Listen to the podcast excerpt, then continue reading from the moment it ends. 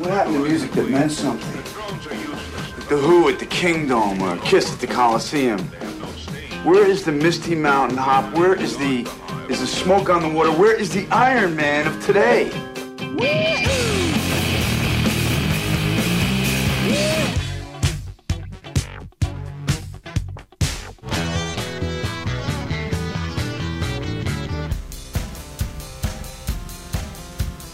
Hey, this is not a test. This is rock and roll. Welcome to Sound Opinions from Chicago Public Radio and American Public Media. I'm Jim DeRogatis, the pop music critic at the Chicago Sun-Times. And I'm Greg Kot. I write about rock and roll for the Chicago Tribune. Today, on the world's only rock and roll talk show, it is that time of year, Jim. It, is not Christmas, but as far as the record companies are concerned, they are releasing albums as if Christmas were tomorrow. Yeah, between now- these are the big releases of the big year. Between now and Thanksgiving, it's nonstop. This Yeah. is when the record industry does a huge percentage of its business. Barely have we recovered, Greg, from uh, summer concert season out at these festivals that go 14 hours a day in the 110 degree heat. And now we've got the onslaught of uh, the biggest releases of the year in terms of new albums. But at least, you know, when we're reviewing these, we can sit at home without our pants on uh, and, and, and listen in our own leisure. That's why I don't go into the office. Yeah, they don't like to let me play loud music and, and write in my shorts. That's one way to work from home, yeah. So, with that in mind, with that picture in the back of my mind, Jim, I'm going to try to concentrate on the fact that we have these albums to review, uh, including the new one from The Roots, great hip hop group out of Philadelphia. Kelis, can't wait to hear what her new one sounds like. How do you follow Milkshake? Yes, I mean, how do you follow up Milkshake? One of the biggest singles of 2003, 2004. Her fourth album is here. Kelis was here. Plus, we've got two cool indie releases from Cursive and M. Ward. We've got the new one from Audioslave, and uh, then we have this guy. I think everybody will know exactly who we're talking about as soon as they hear that voice. Ain't talking, just walking weary world. Hot burning, still yearning. No one on earth would ever know. Okay, you got three guesses. There's only one voice like that. Yes, indeed. That is uh, the Bard himself, Bob Dylan, uh, back with his first album in five years called Modern Times, his 44th in a career that stretches back to the early 60s. That's just studio albums. Forget about the live albums. Oh, my God. And not to mention the bootlegs that uh, his fans so obsessively collect. Uh, it's a it's a modest ten song record that he's put out this time, recorded very quickly with his uh, touring band, produced by one Jack Frost, Yeah, aka I love that. Bob Dylan. He's done the last two under that pseudonym. And, and it's What a interesting, card. Jim, because he's in the news as the producer of his new record. Dylan had made a little bit of news in the last week by saying that I don't know anybody who's made a record that sounds decent in the past 20 years, really. And he was talking not just about uh, some artistic shortcomings that Yeah. he sees in the music, but also the way the records, the way records sound. Perpetually dissatisfied with the Poor sound of. Jakob, right? Yeah. I mean, how, as if that kid doesn't have enough problems Yeah. being Bob Dylan's son. You know, the Wallflowers, I guess, would be included there. Indeed, yes. As well as the rest of popular music in Yeah. the last two decades, yeah. His quote is You listen to these modern records, they're atrocious. They have sound all over them. There's no definition of nothing, no vocal, no nothing, just like static. Even these songs probably sounded 10 times better in the studio when we recorded them. CDs are small, there's no stature to it. So what does he do? He makes a record that sounds like it was recorded in 1920, which is so you can never. I think the thing that people don't understand, and I'll just inject this right here, is you can never forget that Dylan is the most archly ironic, perverse imp in the history Yeah. of popular music. You know, Exactly. the guy, the guy's famously sarcastic. Uh, exactly. You know, calling and, and of course calling the record modern times. Modern Times. Making a record that sounds, as you said, like it was recorded in 1920. Like complete with the with the vinyl crackles of of a, not even like a, of, a, of an LP of a 78 RPM on a Victrola. Exactly. No post rock and roll sounds were used or made on this record. It's Right. all about early blues, it's all about early vaudeville, it's all about parlor songs, folk songs, done very much live, the way they probably recorded in the 20s, 30s, and 40s. And you can hear mistakes before there were overdubs. You can hear gaffes. It's all part of its charm. I, I, so, so I think what Dylan was actually saying there, you know, famously a punk rocker who's never been named that, he's basically advocating, you know, immediacy is the way to go with recording. Yeah, and we're going to talk about this a little bit more once we play a full track from this record. But I think it's interesting the way Dylan has recorded his voice on this record and the way his band plays behind him hmm. on this record. He is making a record that I think really doesn't sound like anything else that's out there at the moment. And uh, we'll give you a little taste of it. We're going to play a track that, that's interesting here. Again, as you were saying, Dylan's head is in the 20s, the 30s, the 40s with vaudeville, with country blues. But again, I mean, the guy slays me. I think he's the funniest, one of the funniest artists in history.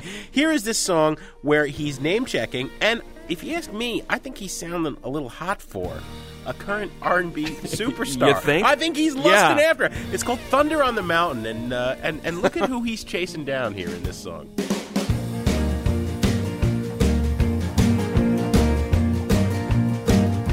Thunder on the mountain and as far as the moon. The ruckus in the alley and the sun will be here soon. Today's the day you're gonna grab my trombone blue. Well, it's hot stuff here and it's everywhere I go. I was thinking about Alicia Keys. Couldn't keep from crying when she was born in Hell's Kitchen. I was living down the line. I'm wondering where in the world Alicia Keys could be. I've been looking for her even clear through Tennessee. Feel like my soul is beginning to expand. Look into my heart and you will sort of understand. You brought me here, now you're trying to run me away. The writing on the wall, come read it, come see what it says. Bob Dylan, Thunder on the Mountain, from the new album Modern Times. I'm wondering where in the world Alicia Keys could be. I've been looking for her even clear through Tennessee. Yeah, Bob, it's well, it ain't exactly Masters of War, is it? No, it's not. But you mentioned the humor, and I think the humor in Dylan lately has just sharpened to a level that is really admirable. The other thing that I really like about his singing lately, he's he's sort of developed this conversational voice that I think I heard for the first time from him in his 2004 memoir Chronicles Volume 1. Yeah. Where all of a sudden the veils of mystery just sort of dropped. Right. And here you saw this human being talking to you like a like a normal person. like Dylan was suddenly I mean clearly No, no, there no, was there I was don't know if it was normal because there's like the six pages where he waxes rhapsodic about the genius of Tiny Tim. But it was you know, funny. he- but he's pulling. Yes, it's very funny. It's not normal. Uh, don't, don't ever call Bob normal. Uh, you know, I just felt like there was a sense of intimacy there that I had not seen Yes. in a lot of his work. Yes. Uh, up to that point, I always felt like he was playing a bunch of card games with me. you Yeah, know, well, he still is. listener. He still is, but he's finally, you know, as a great magician, he's Yeah. finally kind of showing you the joke. Uh huh. Uh, Exactly. he- he's letting. If you're smart enough to listen, I think it would be easy to, to dismiss this album as what is he doing here with these 20s and 30s tunes? And It- uh, it is odd. There's no doubt about it's that. It's very strange. Let's get some things in perspective. Dylan has been, no doubt about it, at age 65, he's in looking back on his career mode. He did Chronicles Volume 1. He let Martin Scorsese come in and do the authorized biography, uh, No Direction Home. In both cases, he's, he's still playing with the enigma of Bob Dylan, and I think he's been more honest in his last three records than he has anywhere else. But there is this obsession with the sounds pre rock and roll. He's fascinated with the first half of the last century. And the dominant sound on this album is that country blues shuffle. That simple snare drum with the brushes, you know, right? And that's fine. It's nothing new. We've heard it from him before. I mean, it's essentially Maggie's Farm writ large over three quarters of this album. That's fine because the lyrics are funny and Dylan's singing better than he ever has, mm-hmm. arguably. Not that he ever sings well. And the backing band is one of the finest he has ever had. My problem comes in the other quarter of the album, which is devoted to this bizarre fascination with Bing Crosby and Rudy Vallée crooning. I just I, I, I can't follow him there. I mean I, I don't you know maybe I'm not sophisticated enough in the intricacies of the great American songbook of the last half of the last century, but boy, it just kills me. And there's a couple of those tracks which just ruin the album for me. Spirit on the Water, When the Deal Goes Down, and Beyond the Horizons. I, I just can't listen to him, Greg. Yeah, the Spirit on the Water is, is pretty pretty schmaltzy. Although you get to lines even in that song, I can't go to paradise no more. I killed a man back there. Yeah. You know, Yeah, stuff yeah, like this just pops out of these like weird contexts. You know, here's this kind of Bing Crosby beautiful ballad type song, and suddenly he's talking about killing a man. I can't go back there anymore because oh yeah, I killed a guy back there. Well, he's got this Old Testament thing Oh, running God. wild over this whole, you know, vindictive God, and there is no he- hope of redemption except perhaps in the arms of my one true love, but she's probably going to drown in the flood. Well, I think the, the You know, that's key, gonna- the key. Well, well said. I mean, you know, he, he's always and, and people s- sort of read a lot into this, like, oh, it's so dark and depressing, but constantly, even in the most dark, depressing themes in this record, he's finding these weird comical moments. So he's basically saying that truth, beauty, and humor are going to show up in the most unexpected places when we least expect them to show up. They are going to come along and they are going to make our lives worth living. I think he's Yeah. very much in the moment in this record. The intimacy in his voice, I think, is really refreshing. There's none of that sort of gargly rasp that has really weighed down his shows in the last few years. But I think the the big downfall, Jim, overall for me musically, is that it is not up to the standards of Love and Theft in 2001 and Time Out of Mind in 1997 because the band seems to be a little bit cowed by him. Yeah. It's one of it's one of his new touring bands. He's he con- consistently rejiggering the lineup. And this latest group of guys, and I noticed this when he was on tour uh, about a year ago, they're sort of tiptoeing around him a little bit still. Yeah, they're still a great band, but they were afraid of the boss and they didn't want to cut loose. Yeah. He- he- you know what? What was great about that last stretch when he was still playing guitar is he would allow the musicians to kick his butt. Exactly. and he liked it. It was almost like bring it on. And these guys sound like they're still learning the songs as they're playing them. They're sort Yeah. of well, walking they on probably are. Yeah, They probably, they you know, he walks in the studio, plays it once, they and, record it. And there you go. There's another one, one of the problems he has with modern production techniques, as he said. You know, it's you're too well rehearsed. You guys know the stuff too well. I want in the moment, you know. And, no and- tuners. but it takes a special group of people to do that. And, uh, you know, I'm not sh- quite sure he got there. He tried that same thing on Love and Theft, and he nailed it. On, on Yeah. this one, he didn't quite get there. So Those are I'm- both better albums. The last two Yes, records are both yes. better. So you're saying it's a good album, but here at Sound Opinions, and we're going to use this a lot tonight, we rate things on our trademarked rating scale of buy it. Obviously, we're saying go out and spend your hard-earned money, burn it. You better sample it first. You better listen a little bit, see if it's worth your cash, and trash it. Self-explanatory. So, where you are you, are you actually going to tell people to buy this? I'm going to tip the scale on Buy It, Jim, for only one reason. Uh, everybody needs to hear him sing, I got the pork chops, she got the pie, when he's talking about Alicia Keys. well, I'm with you, but but those Rudy Vallée songs uh, are, are killer. I, you know, I would say burn. Not that I'm endorsing illegal downloading, mind you. I would say burn the good tracks here. Certainly him uh, lusting after Alicia, but uh, I can't say buy the whole record. All right, Jim, so that's a burn it for you and a buy it for me. Let's see where we stand on this next one. This is uh, arguably the best-selling hard rock band in America today. Their third album.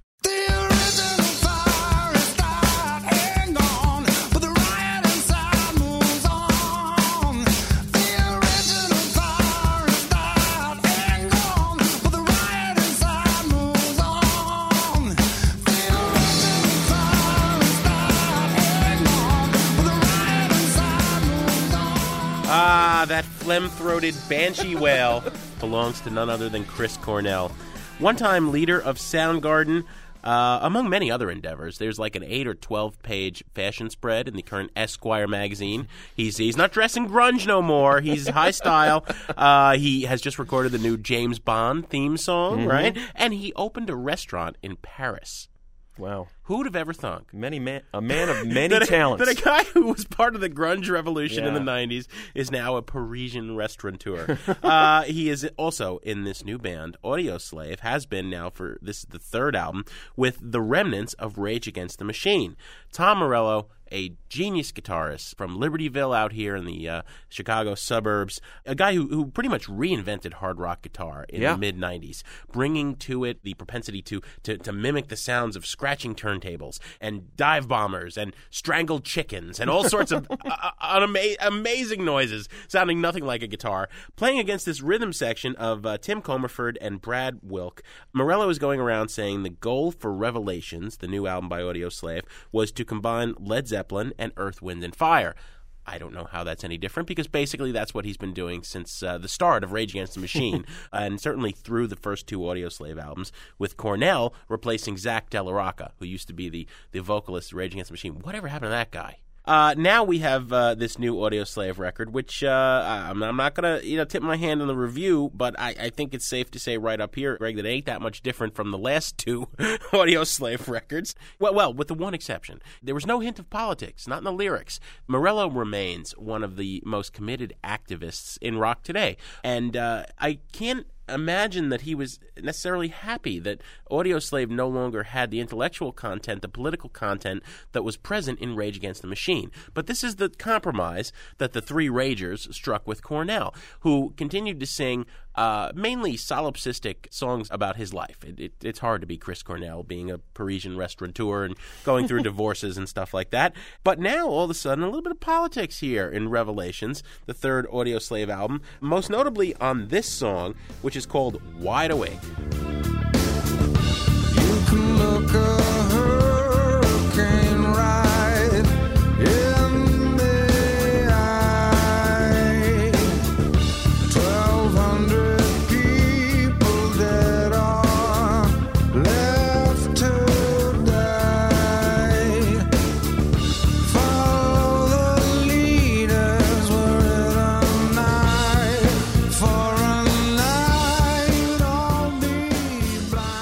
Wide Awake from the new Audioslave record Revelations, their third album, multi platinum for the first two records. This one uh, bound to debut in the top five, if not number one.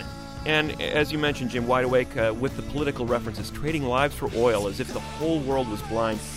You know, the chorus in that song to me illustrates the fundamental problem with this band. Listen to the chorus, the quote unquote catchiest part of this song. The lyrics say, I find you guilty of a crime of sleeping at a time when you should have been wide awake.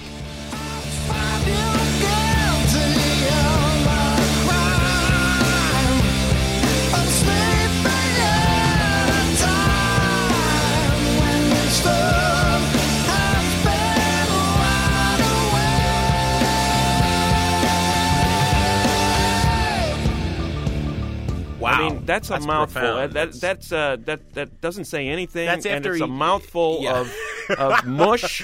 And you That's know, after he tells us he looked the hurricane in the eyes. th- there's just a clumsy, mismatched kind of feel to this band. Uh, it- Oh, it- it- from the start, yeah. it appeared that way, and it's just gotten worse, Oh, album after album. I, I, look, I want to underscore here. You and I have covered Tom Morello from the beginning of his career. He's been a guest on Sound Opinions. Incredible musical talent, incredible brain. Tom, this band sucks so bad. You know, it breaks my heart eh, because I, I, I was not impressed by the debut.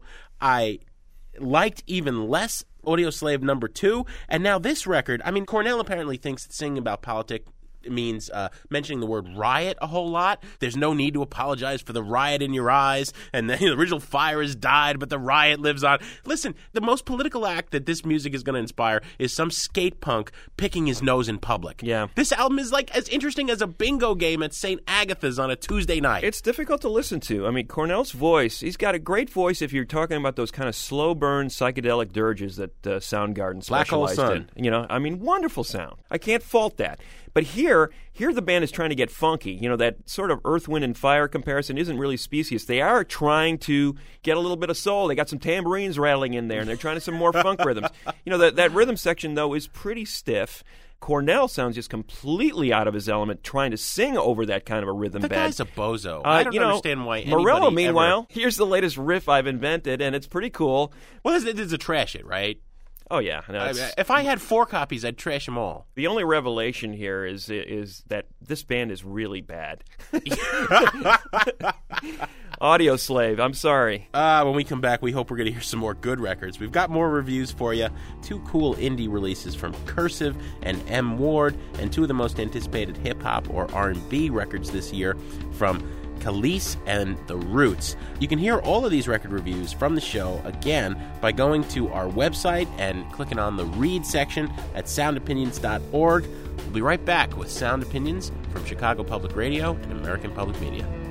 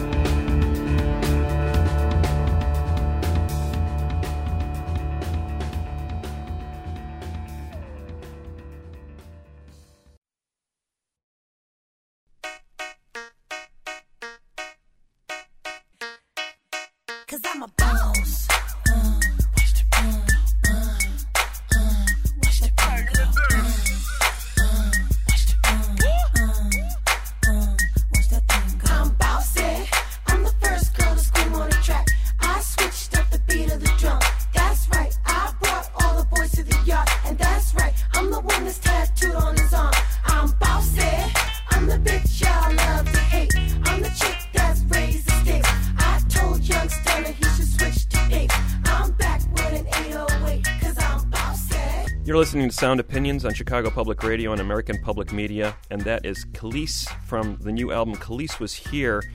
Big single called Bossy, follow up to one of the biggest songs of 2004, Milkshake. Boy, oh boy, was that song everywhere. That song is just so great. They're just when you say that word, milkshake, I just, my milkshake is better than. I mean, I love that song. I could teach you, but I have to charge. Yeah, I- and I mean, every girl, every schoolgirl in America knew those lines and Yeah. was singing that song in It the back like of the a school bus, classic in the schoolyard. rhyme, yeah, yeah. yeah. But you know, on her third album, from which Milkshake was drawn. Kelis basically talked about sex as the greatest hors d'oeuvre of them all. you know, there's, there's this But- whole notion of But, but, but in a self-respecting way. Yes, And she, she, she, She was in control. from nobody. She and, was in control. and that's what Bossy is spelling out. exactly. You're not going to diss her. So she's done three records. Uh, this is her fourth now. The first three were done in collaboration with the Neptunes. We've talked about them before on Sound Opinions. This production team of uh, Pharrell Williams and Chad Hugo that dominated R&B and hip hop from the late 90s uh, up until you know the last few weeks. I mean, you can find records of theirs on the charts somewhere yeah. somehow. And Kelis was one of their early discoveries. She was making quirky off the wall R&B. She was sort of bridging the gap between that whole neo soul movement, all those earthy mother type singers like Erykah Badu, Jill Scott. and Jill Scott, and contemporary R&B, uh, the world of Missy Elliott and the people who were getting on the charts all the time. She never quite fit comfortably into either one of those worlds. little She was tinge kind of a freak. Psychedelia as well. Well, yeah, rainbow colored hair. and Yeah. the first album in '99 was called Kaleidoscope, and yeah, So Kelis Rogers, born in Harlem, now married to Nas, the famous New York City rap star. She's got quite a little career going without actually fitting comfortably in anyone's niche. She is nobody's mannequin. She is nobody's Svengali like creation.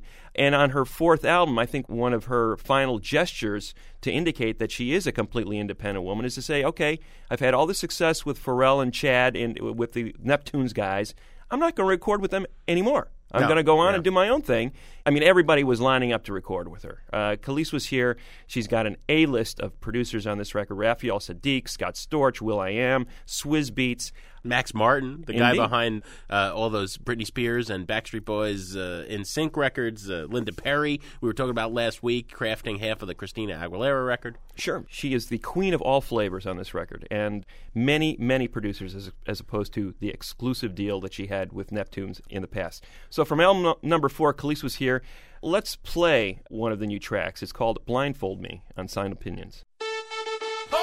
Let's just say I like to take chances. Blindfold me.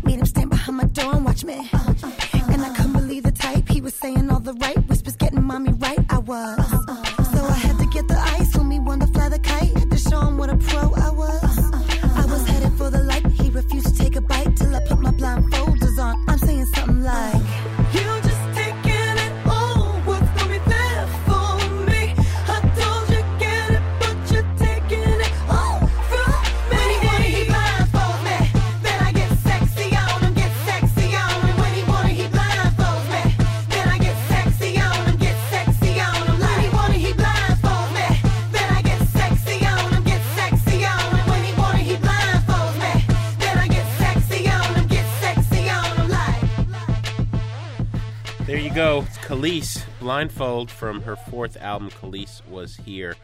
This is a fascinating record, Greg. She just will not be pigeonholed anywhere. She's proudly a born again Christian, and yet Blindfold Me is, uh, you know, how would we say this discreetly? Uh, she's advocating uh, being deprived of her eyesight prior to a sexual uh, congress there. You know, uh, uh, Milkshake was also skirting that line, like you said last time. We have many of the tracks on this album doing the same thing. A song like Don't Think So. That's her response both to the guy who wants to get in her pants and anybody who wants to tell her to be nice.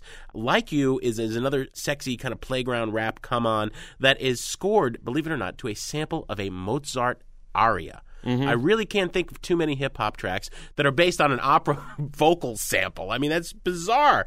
Despite the fact that you have so many different producers, yeah, the record is schizophrenic, but I think that that's part of her charm. Eh, She's just all over the map, going from this kind of sexy, smoky R&B crooning to that little girl on helium from outer space Martian voice there. I'm just a sucker for it. I, I will say that at 18 tracks plus a bonus track that apparently was included on the album against her objections. It's her take on some other female pop stars, I gather. She's just dissing them left and right Yeah. and, and is angry at the record company. So here she is, arguably the, the biggest release of her career, and the first thing she did to promote it was declare war with her record company. Her second album, despite the first one having been a huge hit in Asia and Europe, would never even came out in the States. I mean, she just won't take guff from anybody. I love that about her. Boy, I love what's here. You know, I wish I loved it more because I think Kelis is, you know, she's shown me quite a bit with those first three Neptunes records, and I think what she's done here, Jim, is is turned into just another pretty voice. She's a, another R and B singer. Oh, she's no. part of that assembly line. No. Her personality has been buffed out. How can you say that? Look at all the weirdness uh, on this Uh, record. There's not enough. Well, there's weirdness, but it sounds like recycled Kelis weirdness. I mean, those tracks, bossy, and what's that right there, taste like those sour milkshake leftovers. I mean, it's like milkshake part three and part four and part five, and yeah, we get it. You're you're kind of freaky, and you you have you know sexual self empowerment going for you, and and and guys better watch out when they cut when they step to you. But you can't continue to recycle the formula. I don't hear you the personality. It's a great formula. We were defending Slayer for recycling its formula for 30 years, you know. Yeah, I'll but- take this formula any day. But she's she's playing somebody else's game. She's not playing her own game now. She's playing Scott Storch's game and Will I Am's game No and Swizz way. Beats game. No way. Uh, you know, there's a variety of settings, as you said here. There's there's glam rock, there's flamenco, there's a twee pop song that CeeLo does Nova for song. her. Yeah, CeeLo. You know, the voice of song. Gnarls Barkley is on there. But but listen to that song. But she sounds Li- more like those guys No, and no, more no. about their personalities than hers. And I want to no, hear her. I, I disagree with it. You know, she's singing in Little Star, this the song that CeeLo joins her on. There's nothing special about me. I'm just a little star. And then CeeLo Green comes in and says, "You just keep trying and trying. You sure look like a star to me." I think that is a perfect summation of her entire career. That is the Kelis story. I mean, it's it's. It's I a- love her. Buy it. Buy it- two copies. it's you an- sell me yours, She, she so I made, can have an extra. For the first time in her career, she has made an assembly line R&B record. She has No seen way. and tasted the Big Apple. Oh, no- And she says, no I want more of that. I want to sell Oh, millions and millions of records. no way, It's not no. about me anymore, about my personality. It's about how many records I can sell. Oh, no. And I think this smacks of sellout. I think this is a huge disappointment. If it's about how many records, the first thing she does is declare war on the record company because she's angry. She did this track almost as a goof in the studio. They recorded, uh, uh, they they included on the album as a bonus, and the first thing she does is declare war with the record company. That means she's eager to sell out. And who do you think hired all these producers? I- she chose them. well, and she got from she them. She chose them what- for a reason to get on the she charts. wanted. She, wants to get on the charts. The perception existed that the Neptunes, you know, were basically using her as as their vocal mouthpiece, and she didn't want that. So I, I think she's firmly in charge here. Yeah, I, I- bet she'd kick your butt if she knew what you were saying about. I, it. You're I talking don't, smack about I it. don't doubt that, but I think actually she was more in charge when she was working with the Neptunes because they allowed her personality to flourish. In this case, she just sounds like any other R&B singer, sort of plugged So, into these slots. I've said it's a buy it. What are you giving it? you know, at best, there, there's eight tracks on here that I want to hear. That's a burn it record for me.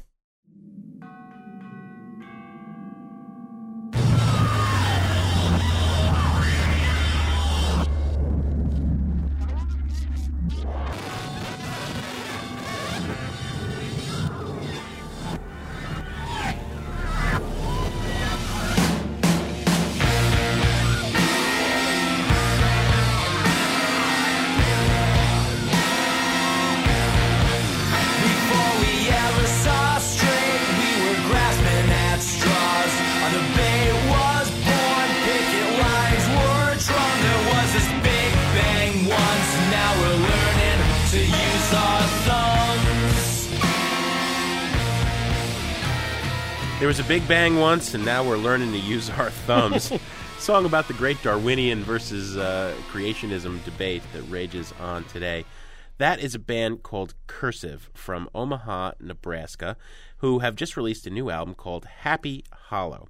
A little bit of backstory here, Greg. I got to confess that I had written off, as many critics have, I think, Cursive as the kind of inferior younger brother band to fellow Nebraskans Bright Eyes. They were the much hyped emo heroes. Cursive was kind of following in their trail but they never really fit neatly into the emo pigeonhole. And that started uh, to really become obvious in 2003 with an album called The Ugly Organ, where Tim Kasher flipped that traditional, underplayed but nevertheless undeniable emo, you know, the girl broke my heart and screwed me over kind of songwriting viewpoint by writing from the viewpoint of the girl. which I thought was interesting. At the same time, they had some some uh, deeper, you know, non emo uh, flourishes to the music. Uh, it was more indie rock, and there was a cello. Now on this record, Happy Hollow, they've replaced the cellist with a really kind of kicking horn section and injected a heaping dose of that new wave of new wave sound that everybody, you know, that seemingly every other band we're hearing these days in the alt rock world is enamored, wants to be kind of Morrissey or Echo and the Bunnymen, and you know, going back to that '80s new wave sound. It works, I think, for Cursive because there's a, a real ambition to this record. The cover art intentionally evokes Bruce Springsteen's "Greetings from Asbury Park, New Jersey" with the kind of the postcard, and Happy Hollow is kind of a Sherwood Anderson "Our Town" conceit. this is a small town in America. These are guys again from from uh, Omaha, and every uh, one of the 14 songs, which they call hymns for heathens on this record, is addressing the question of religion and what it means in people's lives, how it is used as a panacea or a retreat from reality or justification for endless hypocrisies. Each of these songs is trying to get at this bigger theme from the perspective of a different resident of this little town, including the parishioner and an older mom and younger kid, a, a kid who's uh, about to go off to war and fight for God and country and flag and family. That's an awful lot to chew, boy. That that's heavy duty. So let's talk uh, in a little bit about whether they succeeded or not. But uh, first, we'll hear a, a song. I think it really kind of sums up what this album is about. It's called "Retreat." With the exclamation point there, uh, which I happen to think is the best letter to God song since Dear God by XTC. In this one, which comes smack dab in the middle of the album, eh, they're not writing really from a perspective of the townsfolk, they're writing directly to God. So, God, listen up on Sound Opinions.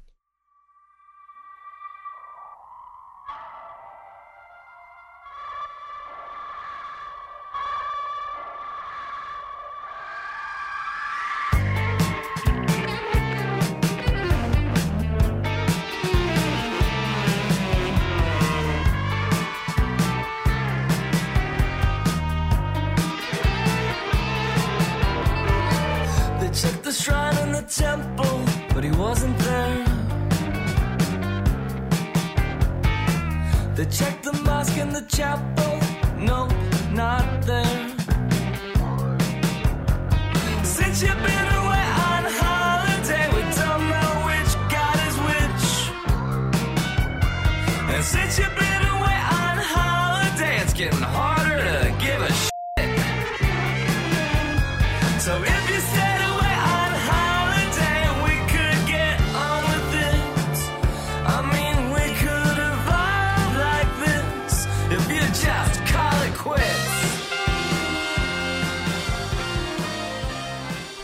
That's Retreat from Cursive, the new record Happy Hollow. They've been around for a decade, as Jim uh, indicated. And as you also mentioned, in the shadow of uh, Conor Oberst and that uh, whole Omaha scene, Conor Oberst, the leader of the band Bright Eyes, getting all the hype, getting all the notoriety. He's the doe-eyed poster boy for that Handsome whole boy, emo yeah. rock movement. But I got to say, Kasher's every bit the songwriter that Oberst is. Tim and, Kasher, and, in- yeah. and in some ways a better one. Not as much melodrama, but Yeah. the ambition is definitely there. I mean, these are multi-part songs, even though they're only three or four minutes long. There's four or five things, you know, happening in the songs at the same time, and they're kind of jagged edged. And there's a sense of, man, you know, it's almost chaotic, and there's almost too much information being thrown at mm-hmm. you at one mm-hmm. time. And you know, and on first listen, it can be overwhelming. But I gotta say, I lived with this record for a couple of weeks, and by the end of it, I was like, wow, this is like one of the most ambitious indie rock records I think Yeah. I've ever heard. He pulls it off really well. The hooks are sneaky, but they're sneaky good. Eventually, every one of these songs hits you with something that you're going to take away from it and be humming the horn riff or the guitar solo or, or, or a bit of a chorus weeks later. And he's tackling really naughty metaphysical subjects, as you pointed out. And we were talking about, you know, the childhood dreams versus the soul sucking adult jobs, you know, Yeah, yeah. evolution versus creationism, sin and redemption, faith, you know, and fanaticism. Well, and you know, look, he does come from that emo world, even if he's not emo. So occasionally he Yeah. does in the cardigan the wearing sensitive soul. Yeah, right. There's a line in here: "Time to stick a fork in the merciless socket of time." you know, and it's like, okay, there, Jack. Maybe you should have edited that one a little. But the one thing I got to say is he never seems to take himself so seriously that you feel like he is thinking of himself as some kind of oracle or poet. Yeah. There's a lot of fun in this record. There's a lot of exuberance in the way it's performed. Oh, He- he- absolutely. they're having a ball. Well, I, mean, I, I think the XTC uh, uh, analogy we can draw even beyond Retreat and its similarities to Dear God. You Mm-hmm. know, uh, but before when XTC was still touring, when it was actually in the new wave era, there was that kind of genre blind. You know, we'll throw anything and everything and the kitchen sink into a pop song, but it's always going to be a pop song. Right. It's always going to be three and a half minutes long. It's going to be catchy, and we can deal with heavy subjects, Yeah. but it, you're going to go away humming it. So, in addition to that kind of new wave underpinning, you've got you've got ska, you've got no Mm-hmm. wave and skronk and weird jazz things. But man, just when you think they're going to lose the plot, the horns come in or a big chorus comes in and, uh, carry you away. Yeah, it wins the day. great record. This Yeah. is a really, really interesting record. I got to say, it's a buy it. Oh, absolutely. I, I've been a cursive fan. I saw them, and I have to admit this. We we talked about this uh, at least with a couple of the other members of the Sound Opinions team when we were out at Lollapalooza, and I got to say, I was just. I was completely unimpressed by their live set. I just thought Yeah. that was a shambles, and I, I thought it was "Oh a mess. my Yeah! I, I did not like it. you know, this record is not going to be that, all that great. Yeah. And but I, you know, as I said, I spent a little time with the record, and I go, man, the the ambition of the songwriting here i- is really first rate. And not only that, but the the melodies and and uh, all the other big ideas sort of caught up with the ambition to the point where you realize he's actually pulled this off. I think at Lollapalooza they came across as just another kind of Cure or Echo and the Bunnymen Yeah. wannabe new wave revival band. You know, this is a band you want to see in a club. You want to have those horns Mm-hmm. really kicking. You want to be able to listen to the lyrics. I mean, I hate to say such a rock critic like cliche. You know what I mean? Because really, if the, if the music doesn't kick, you know, I don't care what they're Mm-hmm. Well, saying in the lyrics. But the, the added pleasure of really diving into this record, man, that's a heavy duty concept to write about. yeah, there's some big ideas floating around in this record, and he and he presents it as pop music, you know. And mm-hmm. I think you know, at the end of the day, that's what Pete Townshend and Ray Davies were doing back in the '60s. You know, There and you I'm not saying he's the new Pete Townshend or Ray Davies, but he's a damn good songwriter. And I got to say, he's right now he's the best songwriter out of Omaha, Nebraska, if nothing else. yeah, I don't know how much competition. Uh, As a double buy it for Cursive's Happy Hollow, we have two more highly anticipated records to review before the end of this record review show on Sound Opinions The Roots' latest and M. Ward's new album. You can catch up on all of our record reviews from the show. You can read them again and uh, listen a bit uh, if you go to the read section of our website, soundopinions.org. We'll be right back with Sound Opinions on Chicago Public Radio and American Public Media.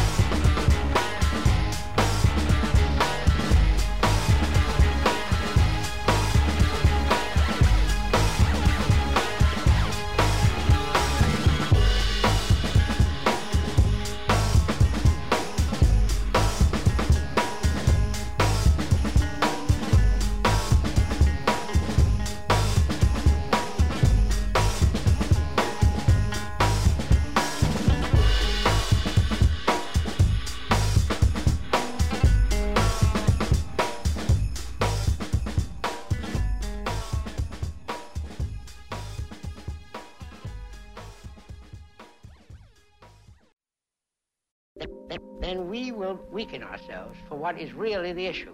And then behind that all lies a very personal and human feeling that I don't think old men ought to promote wars for young men to fight.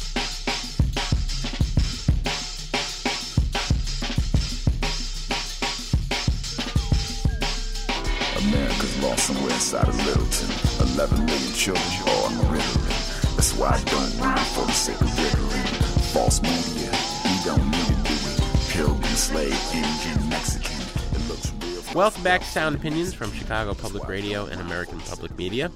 There is a dark and scary and typically heavy track called False Media by The Roots from their new album, Game Theory. Greg, it, it always amuses me uh, when you read critics writing about the Roots. They seem equally divided in uh, making a comparison to the Grateful Dead, in the sense that the Roots are one of the best live jam bands. Although there's no no flaccid wankery, you know, in the Roots, but but there is this fluid kind of jamming quality when they play live, and also the band in in the sense of the band backing Dylan, because the Roots are a great group that's been employed by many other uh, hip hop and R and B greats, from D'Angelo to Common, and they've made some incredible albums on their own. I think everybody would agree that 1999's "Things Fall Apart" is their masterpiece. Even as a dedicated hardcore Roots fan, I was worrying that they were losing the plot a little bit on, uh, especially on the last record, 2004 is "The Tipping Point." You're starting to think that, well the driving force here, uh, the drummer, Amir Questlove Thompson, maybe he's finally been so distracted by all the other production work he's doing and all the other roots are playing on, on dozens of people's different albums. Maybe they've kind of uh, lost the quality control for actual roots albums. Now along comes Game Theory, which uh, once again sees uh, Amir kind of driving the band, and Black Thought the rap name that he's chosen. It's uh, an artist by the name of Tariq Trotter being the primary voice. Although, as always on Roots albums, there are a couple of other guest rappers coming and going, including uh, a guy named uh, Malik B and a real presence out of Philadelphia, a very comedic rapper named Peedi Crakk or Peedi Peedi, P E E D I. Let's hear a little of this. As always with, with the music of the Roots, I mean they're all over the place. There's a there's a classic bite on the first single from Kool and the Gang, and there's a snippet of Radiohead driving a song called Atonement, and everything in between. The song that we're gonna play is called In the Music. It's by the Roots from Game Theory on Sound Opinions.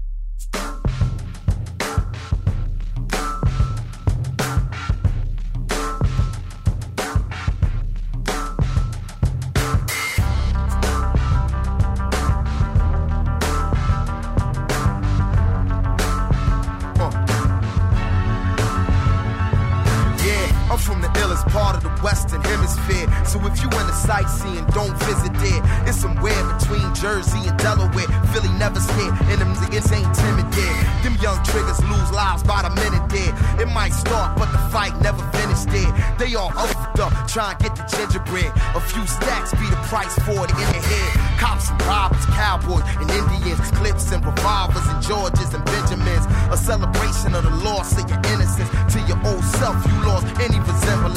They say the city make a dark impression. The youth just lost and they want direction. But they don't get the police, they get the protection and walk around with heat like Charlton Heston,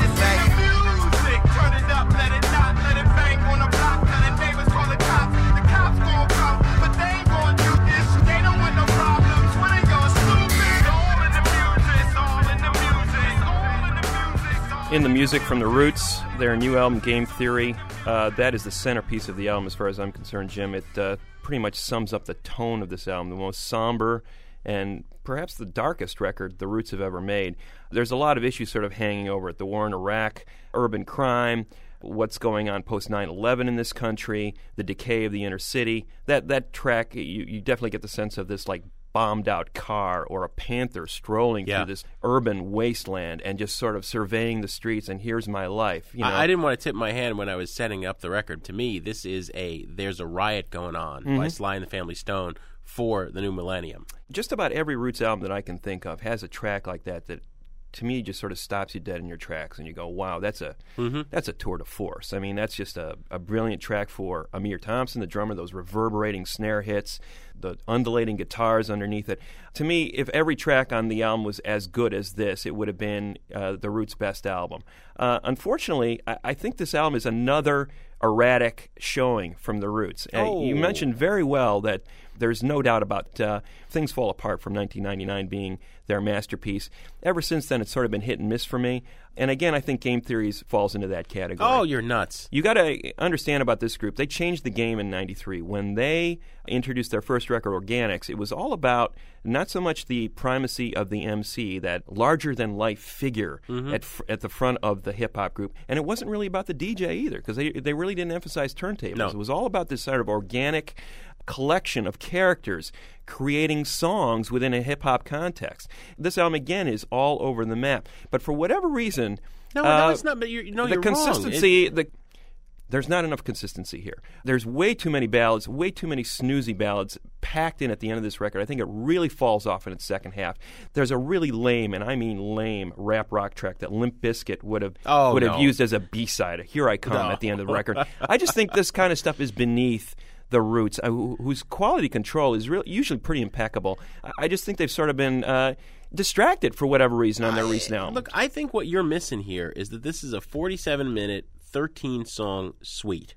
And with the exception of the last track on the album, which is called uh, Can't Stop This, which is very much like the song we were making such ardent fun of last week. Thank you, Dedication to Fans by, No, uh, from the uh, Christina Aguilera that's record. eight minutes to excuse, man. That's, All right, uh, no, no, no, but listen, listen. That is their tribute to their brother and the late producer and a good friend of theirs, Jay Dilla. Save it for who, the liner uh, notes. Common, you know, Common talked about him when we We interviewed miss him you, on the Jay show. Dilla. That would have been Uh, fine. It uses the same cheesy gambit of, of Yeah. uh, voicemail messages, It's- paying homage to this it's guy. called but it's at the end of the album. Greg, if you take that out of the mix, you've got this forty-minute. 12 song pastiche of songs that can't really be judged separately. You are always a sucker for that sort of thing.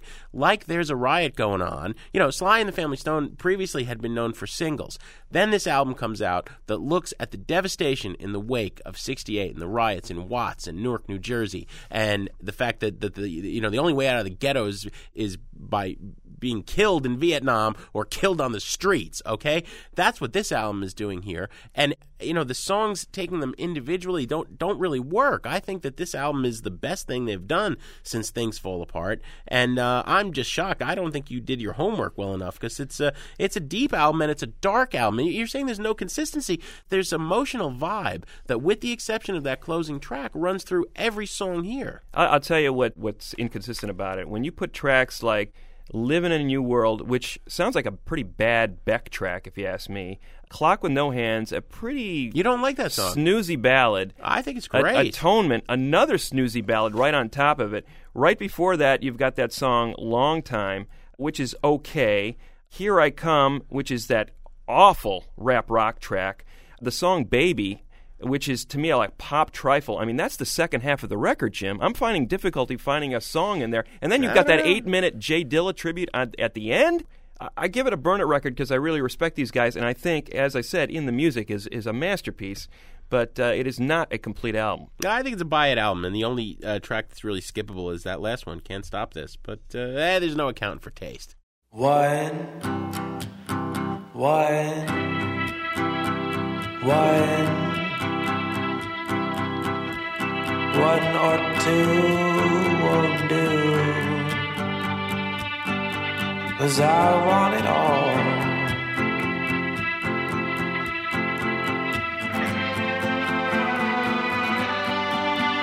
And I sip, I sip, a sip or a spoonful won't do. No, I want it all. No, you're not listening to a very old man sitting in his basement in the South singing uh, circa 1933. That is, in fact, Matt Ward, aka M. Ward, who is from California, now records in Portland, and this is his fifth record. It's called Post War, and that particular track is Poison Cup. Ward is one of those singer songwriter types who has gained quite a bit of respect from his fellow indie musicians around the country. He's uh, recorded tracks with uh, Death Cab for Cutie's Ben Gibbard, Jenny Lewis of Rilo Kiley, Conor Oberst of Bright Eyes. He was discovered in the uh, 90s by one Jason Lytle of Grandaddy, who recorded his first group, uh, Rodriguez. Jason Lytle, who we just had on Sound Opinions a few weeks ago, w- was the first guy to really give M. Ward a shot and get and, and bring his songwriting out into the open. Howe Gelb, uh, the mastermind of the uh, Arizona desert rock band Giant Sand, then recorded Ward's guitar playing for a uh, primarily guitar based debut solo record. So Ward was primarily known as this masterful guitar player before anybody really knew much about that singing voice. That sort of deep, dark, ancient sound that he's able to conjure once he opens his mouth. He says he got that from singing in his bedroom. He had to sing very quietly, he didn't want to disturb his neighbors, didn't want to disturb his parents when he was 16 years old, practicing in his bedroom. He's been recording steadily ever since with the help of uh, Jason Lytle and Howe Gelb. He launched a solo career, has been signed to Merge Records, one of the most respected independent labels in the country.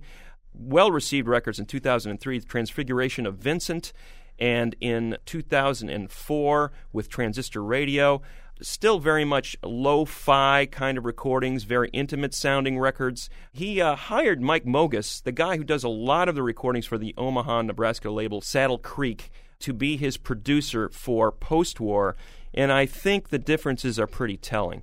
Uh, Mogis brings a new clarity to what Ward is doing on this record that he's never really been able to uh, evince before on his recorded output. I think the new record is sort of a step up in terms of just the sound quality of it. It's called Post War, and here's a track from it.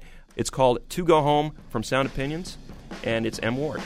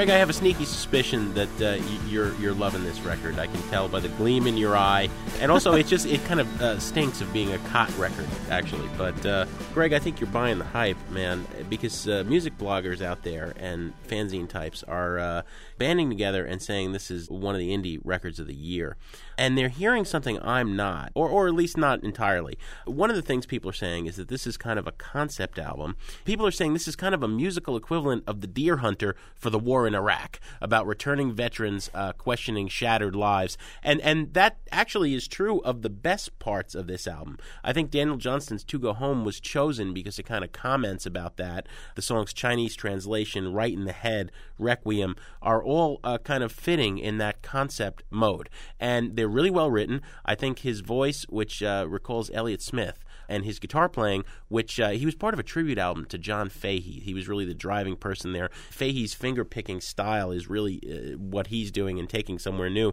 It all kind of comes together in those couple of songs. The other half of the album sucks.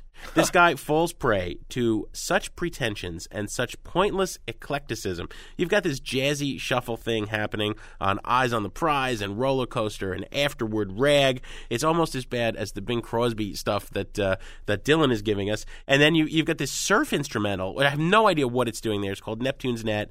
It's filler, garbage, or worse. And then, you know, like a really bad hip hop album where the rapper invites everybody and his uncle and all their friends and family to come and guest rap.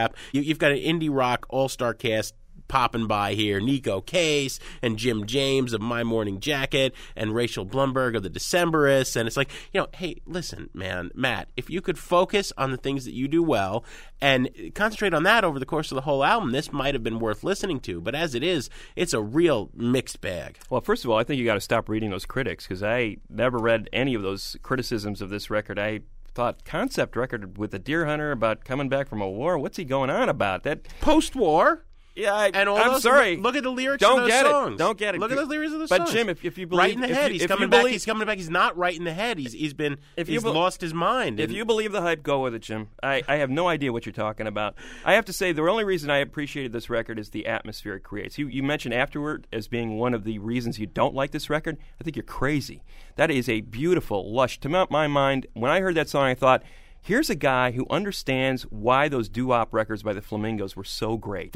He understands that atmosphere. He's got that atmosphere. This is a record that very, from that very first track, Poison Cup, it sucks you in. He creates his world. He builds it. He keeps you there, and you don't come out until the until the very last song. I think it's a wonderful atmospheric, beautiful record. I think that song, uh, Chinese translation, in which he, he, he sort of finds this wise man under a tree, who I think is God. You talk about uh, Cursive's Tim Kasher writing a, a letter to God. I think this is another one of those letter to God type songs. And God says, I don't have much time for you. You've only got three questions uh, you can ask me. Mhm. And I think it's just a wonderful little parable, kind of song that Dylan would have written. I, I think this guy uh, is a very, a very modest songwriter in his own way, and I, but I love the way he creates atmosphere in his, in his songs. Whether it's a, a gospel rave up like the one you criticized, uh, "Magic Trick," which I think is a wonderful song, to that "To Go Home" song. I just think it's a wonderful record, and I think the main reason it succeeds is that despite his virtuosity as a guitar player, and despite the big deal that people make about his voice, it's all about the songs for this guy and creating this rich and, and atmosphere. and the surf instrumental, how's that fit in? It's a wonderful. It's a Yeah. wonderful song. It's a wonderful song. Uh, you- you- you- and, and it fits in. It, it fits in beautifully because it's a nice little, you know, respite after that big gospel yeah, number. Yeah, yeah. You, you, you, you It's a linking the, song. You drank the Kool Aid on this guy. Yeah. I don't. You know, this record, man. uh, The more I listened to it, the less I liked it. I don't know how you're missing the kind of Iraq underpinning thing. I mean, because it is there in, in a lot of these songs. Oh, I don't doubt it's there. I'm just saying that's not the main reason I'm drawn to it. The concept is, you know, whatever the concept is, I don't care. I think it's just a beautiful, beautiful record. You're equivocating on the Roots album, and you're championing this thing, man. I don't, I don't, I don't know. Uh, this is a burn it record, as far as I'm concerned, for the first half, which is pretty decent, and then the second half is just goes right in the trash. You're you're advocating people buy this with I- cash I, money. I, I would say, you know, the afterward song is, is about a minute and a half. If, if, if somebody downloads that and says they don't like it, then fine, they shouldn't listen to this record. But to me, my mind, I just listen to that minute and a half of music, and my breath is taken away. That, that's the reason I listen to music. Wow, you like this guy. Buy a record all the way.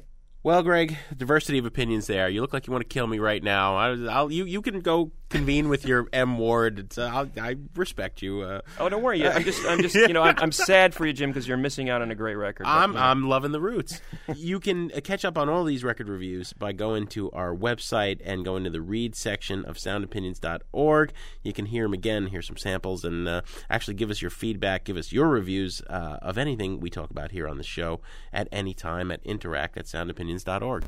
Next week, Jim, uh, we've got a great show. Warren Haynes is going to be in with uh, his band Government Mule. We've had uh, Warren in here solo before, but this time it's going to be the full-on Government Mule boogie stomp. Metal meets blues meets soul. Man, the, the, the hardest rockin' jam band. Yeah. The, the- really the only jam band in the universe today that doesn't lose the plot. We have some thank yous to say on the way out. Torey Malatia is, as always, our executive producer. Todd Bachman is our managing producer and director. Matt Spiegel is our producer. Our associate producers are Jason Saldana and Robin Lynn. We get some legal help from Dino Armiros, some technical assistance from Joe DeSo, and Jim Russell is our man at American Public Media. And Jim, I'm going to head out to right now. I'm going to help uh, Bob Dylan find Alicia Keys. I think the two of us, we're going to cook up some pork chops. I tell you, we'd have a pledge drive show if we could bring those two together.